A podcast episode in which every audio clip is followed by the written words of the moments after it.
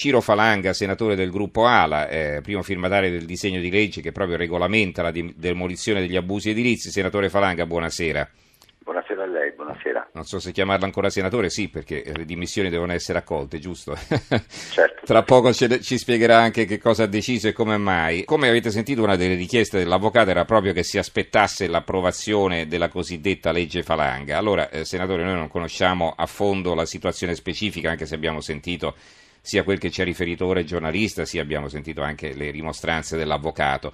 Ecco, ma cosa sarebbe potuto cambiare se la sua legge fosse già stata in vigore? E, e naturalmente eh, le chiedo assieme perché ha deciso di dimettersi. Prego. Certo, innanzitutto eh, bisogna premettere che eh, i giudici sulla base dell'attuale panorama normativo applicano la legge e quindi non c'è alcuna violazione di norme da parte delle autorità che hanno dato uh, corso e quindi esecuzione a, questa, uh, a quest'ordine di demolizione. Premesso questo, bisogna uh, soltanto, ho sentito quanto diceva il giornalista che mi ha preceduto, che forse un minimo di buonsenso e un, un po' di bilanciamento degli interessi eh, eh, sarebbe opportuno e peraltro andrebbe in linea con la famosa sentenza della Corte di giustizia europea che ha condannato eh, la, il paese Albania per avere demolito una casa eh, appunto abitata e ad uso diciamo di necessità della famiglia che la occupava. Eh, nel, che cosa si intende per bilanciamento, che cosa ha detto la Corte di Strasburgo su questo tema? Ha sostanzialmente detto che per un verso c'è un interesse dello Stato ad eseguire eh, le sentenze, a, de- a, dare esecuzione alle sentenze, eh, dall'altro verso c'è un interesse, un diritto al domicilio, un interesse del, del, del cittadino che occupa quella casa per, eh, per, sé e per i suoi figli e che vive in una condizione di, ehm, diciamo, di disagio economico, non parliamo certo di persone ricche che hanno costruito la villa Capri. Il mio disegno di legge sostanzialmente prevede che a differenza del criterio cronologico adottato da tutte le procure e per vero mm, senza che vi sia una norma che eh, obblighi i, i, vari, vari, i vari uffici giudiziari ad applicare questo principio cronologico, eh, che cosa fa? Prevede una serie di una graduazione degli abbattimenti, cioè vale a dire io tra una seconda casa ehm, e una casa abitata eh, ad uso appunto personale del, del, del, del, soggetto che ha violato la legge, diciamo dell'abusivo, io credo che non avendo la possibilità di abbattere tutto contemporaneamente sia più giusto, più equo socialmente, una questione di giustizia sociale, abbattere prima la seconda casa e poi quella eh, occupata eh, ad uso personale.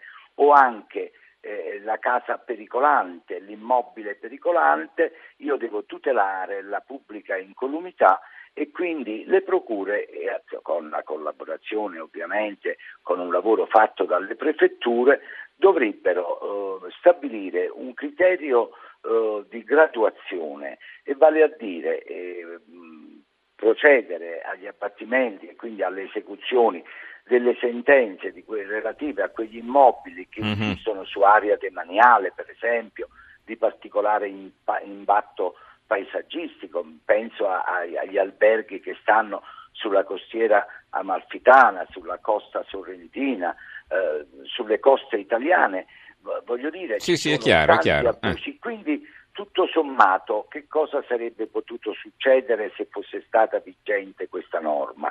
Probabilmente la casa di questo signore sarebbe stata abbattuta non oggi, ma probabilmente fra un po' di anni, anche perché nel momento in cui il cittadino vede che la casa del camorrista o la villa del camorrista sta lì in piedi e si vede abbattere la sua, eh, non, non sopporta questa ingiustizia, ma se vede abbattere gradualmente altre, eh, tutti gli altri immobili che hanno un particolare impatto ambientale, che stanno scostruiti sul demanio, che sono pericolanti, probabilmente accetta con maggiore serenità anche l'abbattimento della sua casa. Perché lei ha deciso di dimettersi? La legge non mm. prevede affatto che non si abbattano, la legge prevede che si abbattano secondo un diverso criterio rispetto mm-hmm. a mhm. quello cronologico. Peraltro, scusi, ho finito. Sì, sì, no, la prego di essere sintetico che alterniamo le voci, e mica peraltro, no, il tempo ne no, abbiamo. ci sono sì. Mm. alcune mm. procure che hanno già adottato questo tipo di graduazione,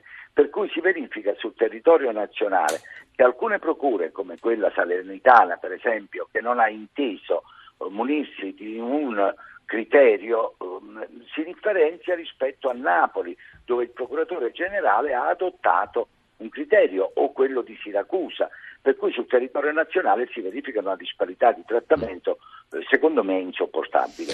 Senta, l'obiezione però che si fa a questo tipo di provvedimenti in generale, non dico al suo, però è sempre la stessa, cioè a che serve poi rispettare le leggi se ognuno fa come gli pare, alla fine in qualche modo viene eh, condonato, perdonato, gli viene dilazionato l'abbattimento e così via?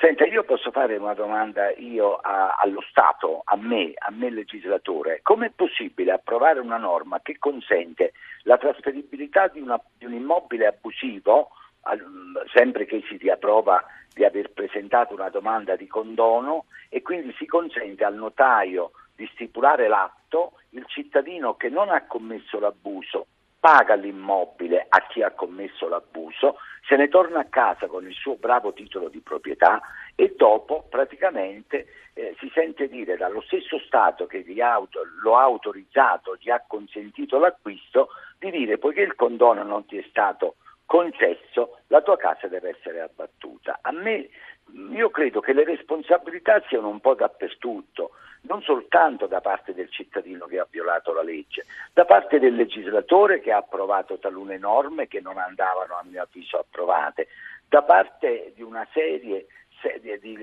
da parte anche del legislatore regionale, perché lei sa che in tutta Italia è, stata, eh, state, è stato applicato il condono del 2004-2005 e in Campania con una legge regionale eh, voluta dal presidente allora Bassolino, eh, questa legge nazionale non trovò applicazione sul territorio campano. Ovviamente una legge evidentemente incostituzionale finché, finché poi fu effettivamente dalla consulta dichiarata incostituzionale. La fermo, la fermo senatore però perché se no, non ce la facciamo. Ecco, allora alterniamoci.